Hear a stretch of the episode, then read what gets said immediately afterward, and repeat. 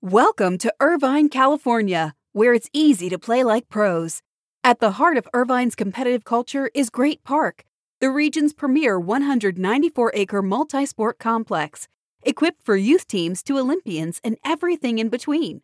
Plus, Great Park's expansion is underway. With near perfect weather and a thriving sports scene, Irvine is the place to play. Visit destinationirvine.com for more information.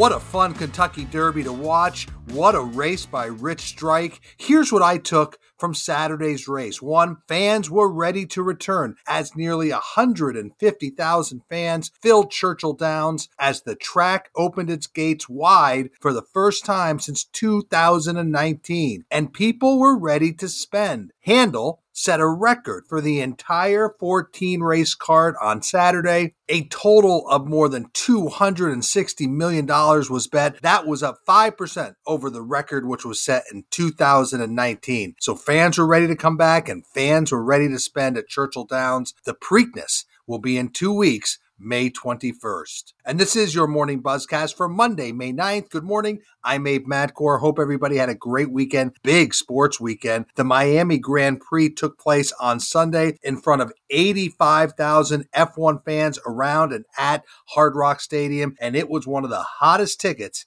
I have seen in quite some time. Congratulations to Dolphins owner Stephen Ross and Dolphins and Hard Rock Stadium Vice Chair Tom Garfinkel for pulling it all off. I mean, this was a star studded event.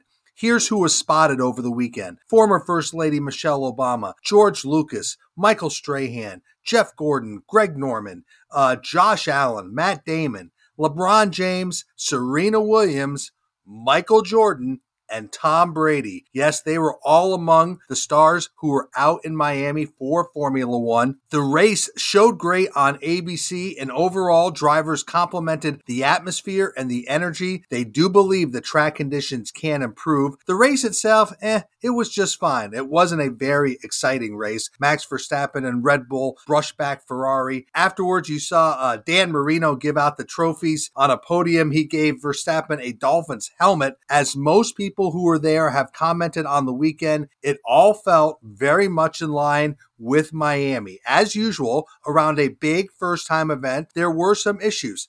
I heard from people on the ground that there was massive transportation gridlock and there were issues with the guest experience at the Paddock Club and other hospitality areas that were also seen on social media. And that was a tough look. But this was a place to be seen. And while there was very strong buzz this year, we'll have to see if the buzz in Miami continues next year or does that buzz shift to the F1 race in Las Vegas in November. But all in all, a very good weekend for Formula One in the United States. Let's shift to the NFL. Turmoil at the Las Vegas Raiders continues as Raiders president Dan Ventrelle is out and said that he was fired in retaliation for alerting the NFL that owner Mark Davis ignored concerns that there was a hostile work environment within the organization. On Friday, Mark Davis announced that Ventrelle was no longer with the organization, serving as interim president for only 10 months.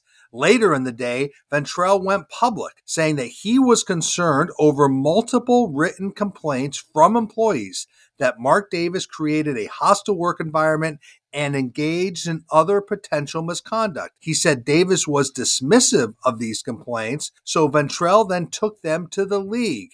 Mark Davis wouldn't comment on the details and said that Ventrelle was only the interim president, whatever that really means. Regardless, the NFL said it will investigate allegations against the Raiders. Now, again, Ventrelle was the second team president to leave the Raiders in 10 months. Marc Badain left earlier. Also, last week, Chief Operations and Analytics Officer Jeremy Aguero resigned after just seven months. There has been so much turnover at the team. Our Ben Fisher looked at the media guide. Six of the eight people who were listed as president or executives are gone just two years later, and that includes Marc Badain, and Dan Ventrelle, who served as president. Now, you have a football side seemingly performing quite well under Dave Ziegler and Josh McDaniels, but boy, the business side of the Raiders continues to be in total chaos, and I don't think this story is over yet. Let's shift to college sports. We have talked about the challenges facing name, image, and likeness for some time,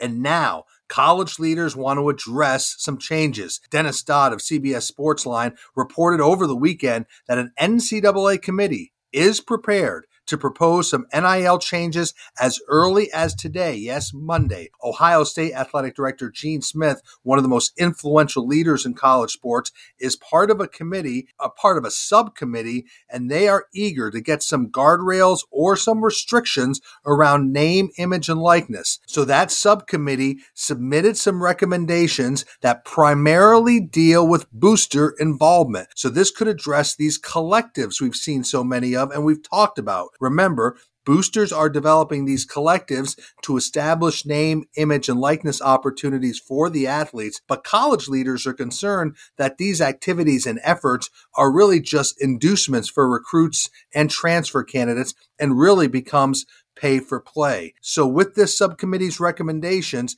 there are some areas to hold these boosters accountable. Dodd reports that the most likely penalty for the boosters could be the threat of disassociation from a school. And a disassociation means these people cannot interact with the university in any way. So again, these recommendations will be taken up this week by the NCAA Board of Directors. Now, how effective these regulations will be is really up for debate and even Gene Smith acknowledged that this action will likely lead to legal responses and lawsuits. So get ready for some more news around name, image, and likeness. The group led by Dodgers co owner Todd Boehly was named the new owner of Chelsea late Friday. Boehly was then at Stamford Bridge on Saturday to watch Chelsea play. So this is all moving ahead. Now, the deal for Chelsea, like I said, was announced Friday. And while Boehly is the biggest name in the ownership group,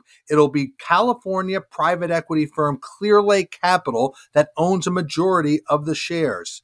Boehly's group also includes his partner in the Dodgers, Mark Walter. Now, the club's purchase price is $3.1 billion. And that would be the most ever paid for a team in any sport. But the sale has a total sale value of $5.2 billion. Because remember, in addition to the 3.1 billion for the team, the group has also committed to invest 2.1 billion in the club and stadium renovations. So this is a massive massive deal. It is expected to be completed in late May. It still requires the approval of the British government. There's still some doubts about how the money from the sale will be paid into a foundation for Ukraine, and there is concern about totally separating the club from any longtime executives of former owner Roman Abramovich. So that's what we have to see about any ties to him.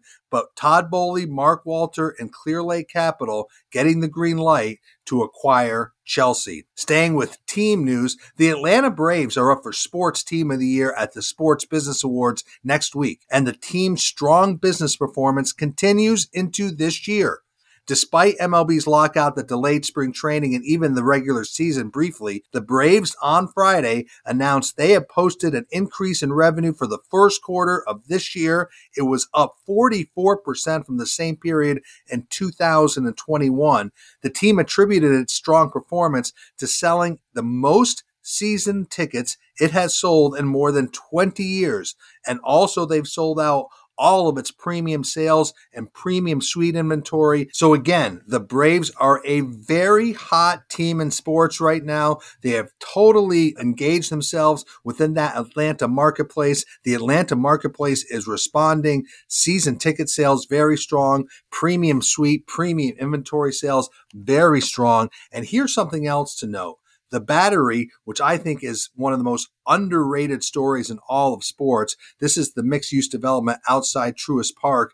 We will see continued development around the Battery. The team announced the second phase of the Battery will be completed in the second quarter of this year and construction is expected to begin in the second half of this year on a massive building that will be the national headquarters of Truist Security. So, again, more healthy development around the battery in Atlanta, and it certainly fuels the success of the Atlanta Braves, which have turned into one of the strongest business stories in all of sports. And don't forget, next Wednesday, May 18th, the biggest night in sports business, the Sports Business Awards, limited tables, limited seats are available. Go to our website, buy your ticket today for next Wednesday at the Marriott Marquis in Times Square. Certainly hope to see you there. So that is your morning buzzcast. It is Monday, May 9th. I'm Abe Madkour. Have a great day. Stay healthy. Be good to each other. I'll speak to you tomorrow.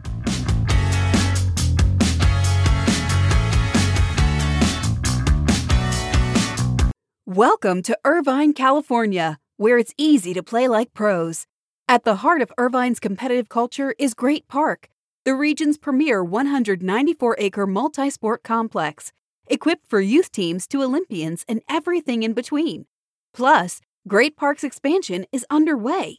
With near perfect weather and a thriving sports scene, Irvine is the place to play. Visit destinationirvine.com for more information.